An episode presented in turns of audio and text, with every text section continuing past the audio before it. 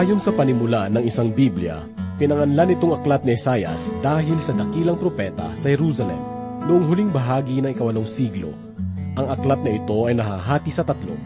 Ang unang kabanata hanggang kabanatang tatlong siyam ay sumasakop sa panahon na ang Huda ay pinagbabantaan ng Assyria. Nakita ni Isayas na hindi lamang ang lakas ng Assyria ang tunay na banta sa buhay ng Huda, kundi ang kasalanan at pagsuway at ang kawalan nila ng pagtitiwala sa Diyos. Sa pamamagitan ng maririing pangungusap at pagkilos ng propeta, ang bayan ay tinawagang mamuhay na may katwiran at katarungan. Binabalaan sila na ang di pagtalima sa Diyos ay tiyak na maghahatid sa kapahamakan at pagkawasak.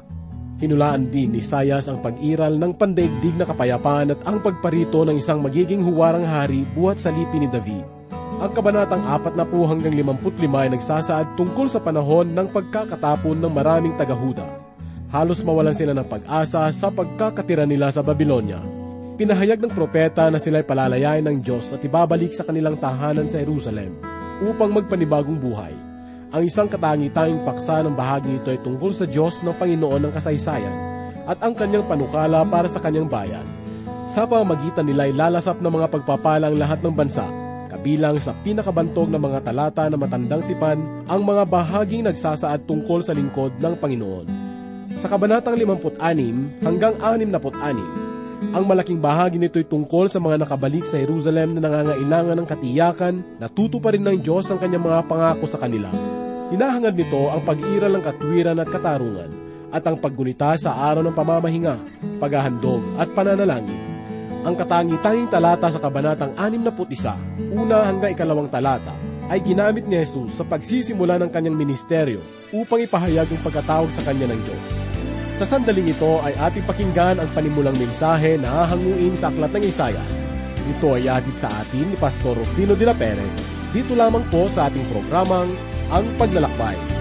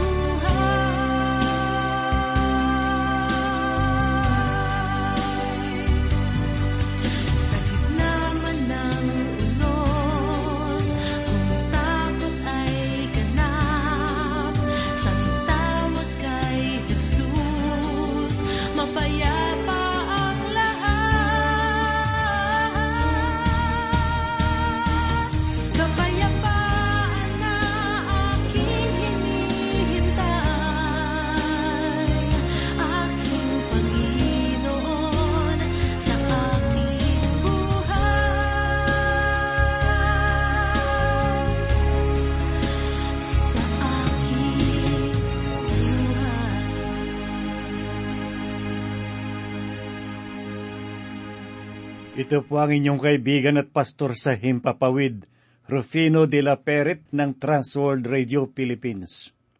Ngayon ay pasisimulan po natin ang ating paglalakbay aral dito sa aklat ni Propeta Isayas. At ngayon po ay tatalakayin natin ang panimulang mga pananalita tungkol sa aklat na ito. Merong mga bahagi ng Biblia na aklat ng mga hula o ng mga propesiya. Hindi ibig sabihin nito na ang mga hula ay nagsimula kay Isayas, sapagkat sa unang limang aklat pa lamang ng lumang tipan ay meron ng mga hula na isinulat ni Moises. Bagamat ang pinakamataas na bahagi ng mga hula ay makikita sa bahaging ito ng banal na kasulatan, sapagkat ang mga propeta ay mas higit na nagbibigay ng mga pahayag mula sa Diyos.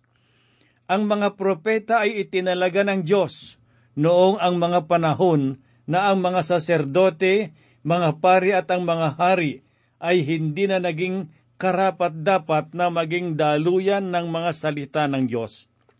Nilalaman din ng mga aklat ng mga hula ay ang mga kasaysayan, tula at mga kautusan. Subalit ang kanilang pinaka-minsahe ay ang mga hula o ang mga propesiya. Ang bawat manunulat mula kay Isayas hanggang kay Malakyas ay mga propeta ng Diyos. At sangayon sa mga dalubhasa, hinati ang mga propetang ito sa dalawang bahagi. Ang una ay ang mga tinatawag na major prophets at ang pangalawa ay ang mga minor prophets. Subalit hindi masusukat ng ating mga isipan kung gaano kalalim ang nilalaman ng bawat aklat ng mga propeta, sapagkat maigsiman ng ilan sa kanila ay tela isang malaking pampasabog na napakahalaga ang bawat nilalaman. Hindi lang tinutukoy ng mga propetang ito ang mga bagay na mangyayari sa hinaharap. Tinutukoy din nila ang mga pangkasalukuyang nangyayari sa kanilang panahon kailangan nilang mangusap o magsalita sa ganitong pamamaraan upang maging karapat dapat sa kanilang tungkulin sa pangunguna ng Diyos sang ayon sa mga alituntunin ni Moises. Ang mga alituntunin ng mga propeta, mga hari at ng mga pari ay matatagpuan natin sa aklat ng Deuteronomio. Tunghayan po natin ang mga alituntunin para sa mga propeta sa aklat ng Deuteronomio Kabanatang labing walo, talatang dalawampu hanggang dalawampu at dalawa. Ngunit ang propetang magsasalita ng salitang may kapangasan sa aking pangalan, na hindi ko inyutos na kanyang sabihin o magsasalita sa pangalan ng ibang mga Diyos, ang propetang iyon ay mamamatay. At kung iyong sasabihin sa iyong puso, paano namin malalaman ang salita na hindi sinabi ng Panginoon? sapagkat ang isang propeta ay nagsasalita sa pangalan ng Panginoon kung ang bagay na sinasabi ay hindi naganap o nagkatotoo, ang salitang iyon ay hindi sinabi ng Panginoon. Ang propetang iyon ay nagsalita ng may kapangahasan, huwag mo siyang katatakutan. Kung hindi nagkatotoo ang sinabi ng propeta, nangangahulugan lamang na ang propetang iyon ay bulaan. Kung kaya't nakakatiyak tayo na ang mga salita ng mga bulaang propeta ay hindi nasusulat sa Biblia. Ang nilalaman lamang ng mga aklat ng mga propeta ay pawang mga bagay na pangyayaring natupad. Kung nabubuhay ka sa panahon ni Isayas, paano mo masasabi na siya ay totoong propeta? Malalaman ito sa pamamagitan ng kanyang mga pahayag o mga hula – hindi lamang niya ipinahayag ang mga pangyayari o magaganap pa lamang. Ipinahayag rin niya ang tungkol sa isisilang na Kristo at ng kanyang muling pagbabalik. Kung hindi mangyayari ang mga propesiya na kanyang sinabi tungkol sa isang bayan o kaharian, hindi siya kikilalaning propeta. Kaya't siya ay sasabihing huwad o bulaang na propeta at kailangan siyang patayin sa pamamagitan ng pambabato. Ang aklat ng mga propeta ay puno ng mga pangyayaring naganap na, at ang lahat ng mga propeta ay nagpahayag tungkol sa kanilang mga bayan upang patunayan na sila ay hindi huwad o hindi sila mga bulaan. Dapat nating tandaan na kailangan nilang malaman at makilala kung ano ang mga hulang naganap na at ang mga hulang hindi pa nangyayari. Mula sa panahon ng mga hula o ng mga propesiya, madami sa mga ito ang tunay na natupad. Hindi mahuhulaan ng mga pangkaraniwang tao ang mga bagay na hinaharap, kahit na ang mga taong nag-aral ng panahon ay hindi nila ganap na masasabi kung ano ang tunay na mangyayari sa loob ng 24 na oras kahit na nasa kanya pa ang lahat ng mga makabagong kasangkapan na gawa ng teknolohiya. Ang katotohanan sa mga bagay na ito ay walang taong nagsusuri sa panahon ng maaring mabubuhay sa panahon ng mga propeta sa Israel. Kung kaya't hindi sila makapagsasabi ng mga mangyayari sa hinaharap. Ang bawat pahayag nila na walang katiyakan ay nagpapababa sa kanilang pagiging propeta. Ang bawat hula na natupad ay nagsisilbing patunay na ang bawat aklat ng mga propeta ay galing sa Diyos. Walang tao na makapagbibigay ng ganitong mga hula. Tanging ang banal na espiritu lamang ang makapagbibigay ng tamang kaalaman tungkol sa mga pangyayari sa hinaharap. Wala kahit na sinong tao ang makapagbibigay ng ganitong kaalaman. Subalit merong mahigit na tatlong daang hula o propesya tungkol sa unang pagparito ng Panginoon at ang lahat ng ito ay natupad.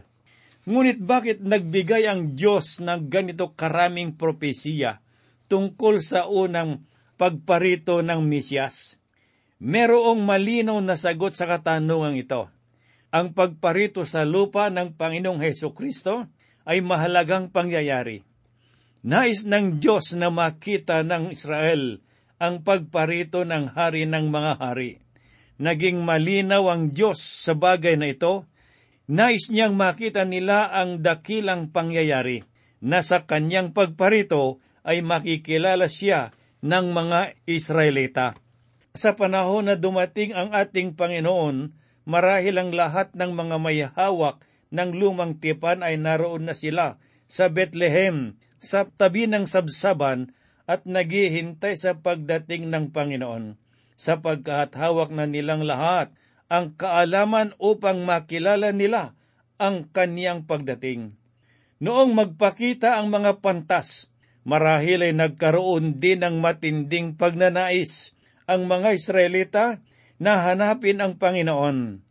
Napakahalaga ang kapanganakan ng Panginoon at naging malinaw ang Diyos sa kanyang pagbibigay ng kaalaman sa kanyang mga anak tungkol sa kanyang pagparito.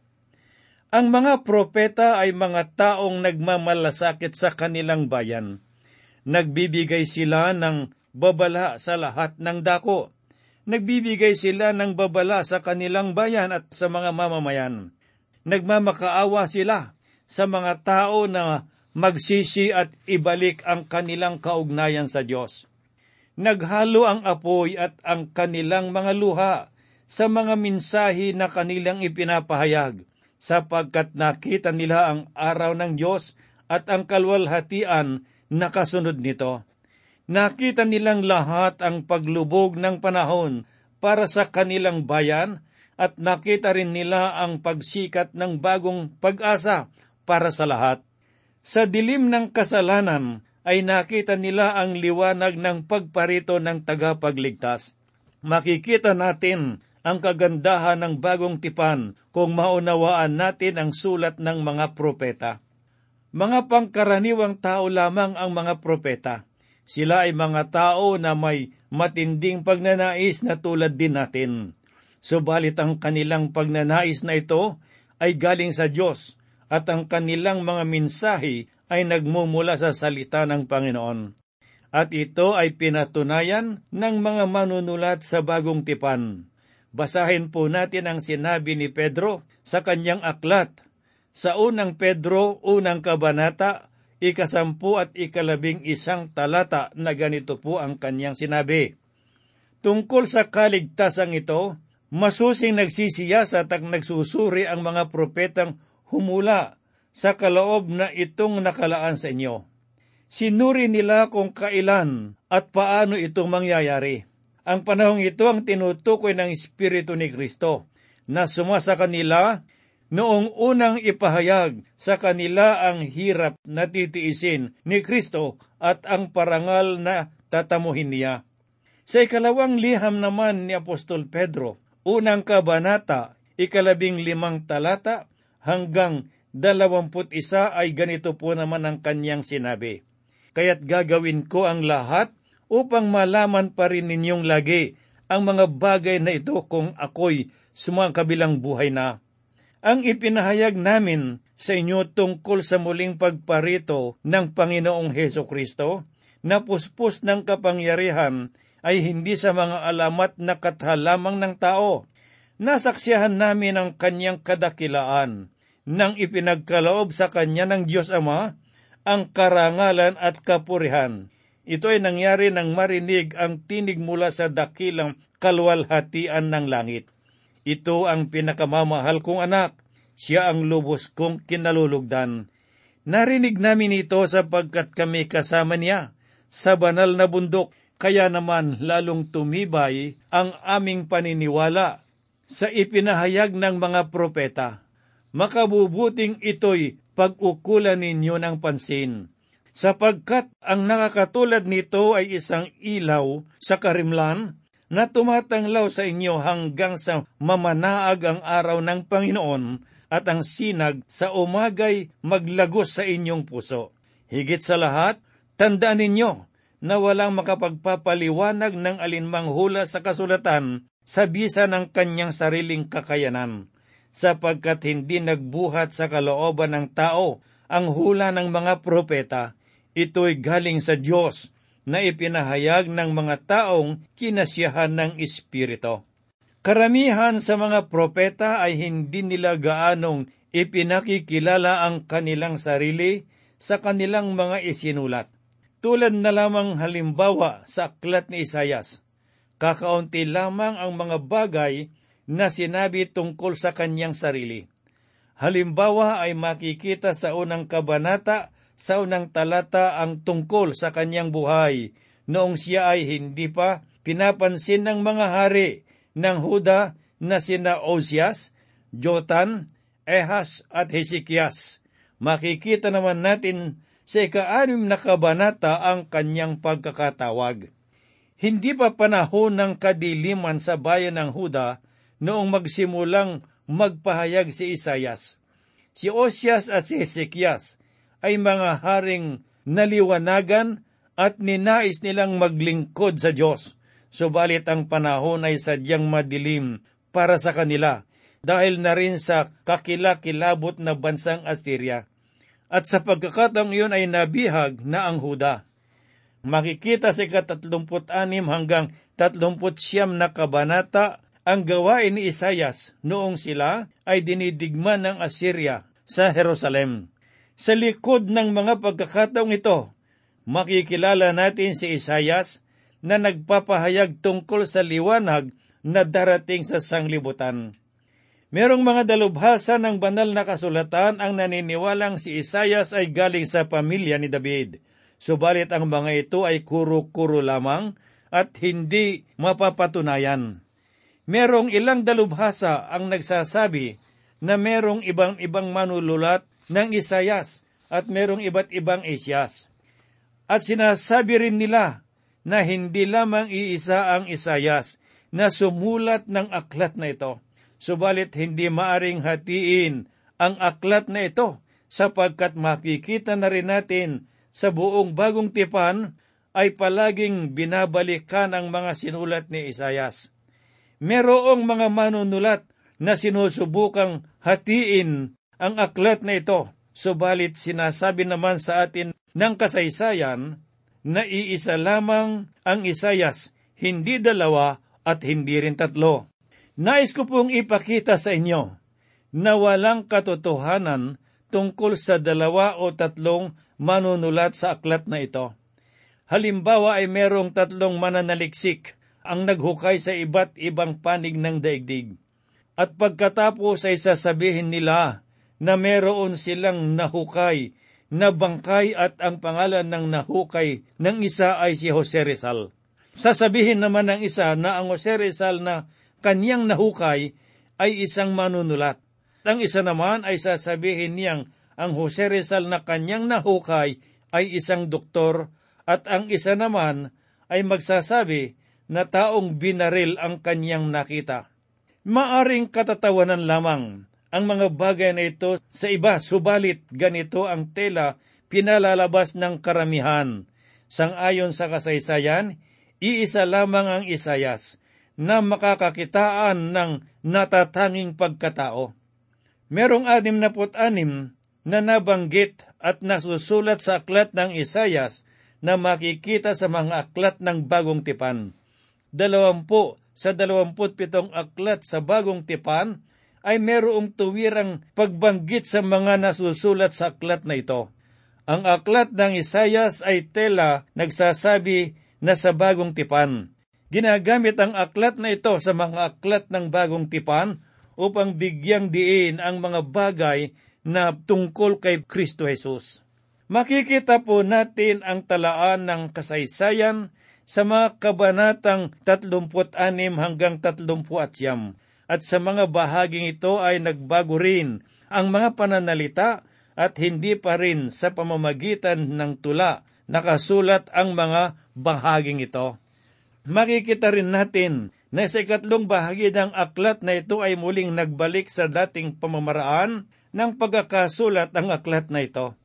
Ang umpisa ay makikita natin ang paghatol at ang mga matuwid na pamumuno ng Diyos at sa huli ay makikita naman natin ang biyaya ng Diyos ang kanyang pagpapakasakit at ang kanyang kalwalhatian. At dahil sa mga pagbabagong ito, nagkaroon ng haka-haka na mayroong iba't ibang manunulat ng aklat ng Isayas. Subalit hindi nangangahulugan na kung mayroong pagbabago ay nagbago rin ang sumulat nito. Sangayon sa unang kabanata sa talatang 23 sa Ebanghelyo ni Juan, kinilala niya na si Isayas ang sumulat ng aklat. Kahit na ang ating Panginoon ay kinilala niyang si Isayas ang may akda ng aklat na ito at matatagpuan natin ito sa aklat ng Lukas sa kabanatang 4, talatang 17 hanggang 21.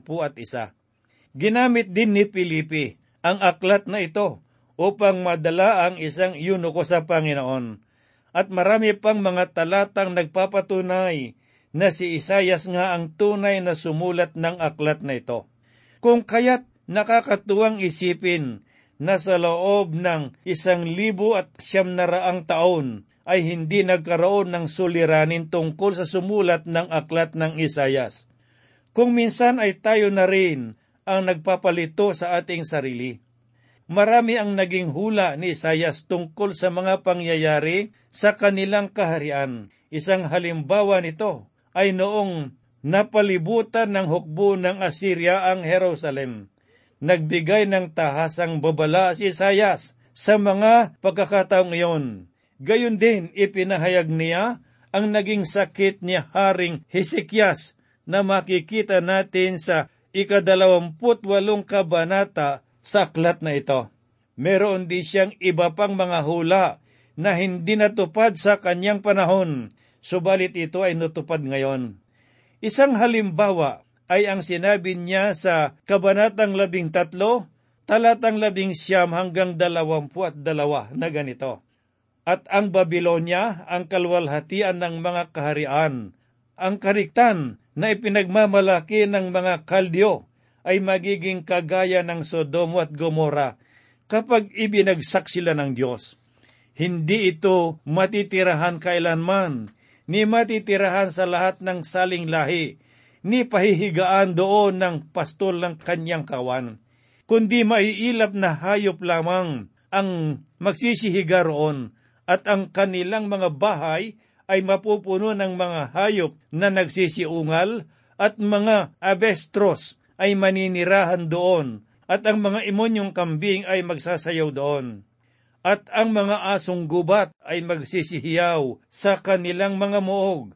At ang mga tsakalsa, magagandang palasyo at ang kanilang panahon ay malapit ng sumapit at ang kanilang mga araw ay hindi pahahabain. Makikita rin po natin sa bagong tipan na ang Panginoong Hesus ang paksa at sa ganitong pananaw rin natin makikita si Kristo ang pangunahing paksa ng aklat ng Isayas. Si Isayas ay tinawag ding ikalimang tagapagpahayag at ang aklat ng Isayas ay tinawag na ikalimang ibanghelyo. Malinaw na makikita natin sa aklat ng Isayas ang ah, kapanganakan ni Kristo sa pamamagitan ng isang berhen. Ang kanyang buhay kamatayan at ang kanyang muling pagkabuhay. Ang aklat ng Isayas ay tela pambugad na aklat sa pagbaba ng tagapagligtas dito sa lupa. Kung kaya't mahalaga nating malaman kung papaano ipinahayag ng Diyos ang mga bagay na ito kay Isayas. Kung kaya't makibahagi kayo sa akin sa ating pag-aaral sa aklat ng Isayas. Alamin natin kung papaano ginamit ng Diyos ang isang taong tulad ni Isayas upang maipahayag ang kanyang katotohanan. Ako po ay umaasa na patuloy kayong makikinig sa himpilang ito sa ganitong oras upang masubaybayan po ninyo ang pag-aaral natin dito sa aklat ni Propeta Isayas.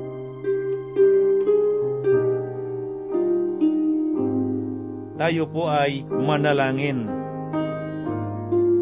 Maibigin at mapagpalang Ama, Diyos naming dakilat makapangyarihan sa lahat, ikaw ang aming muog at ikaw ang aming tanggulan.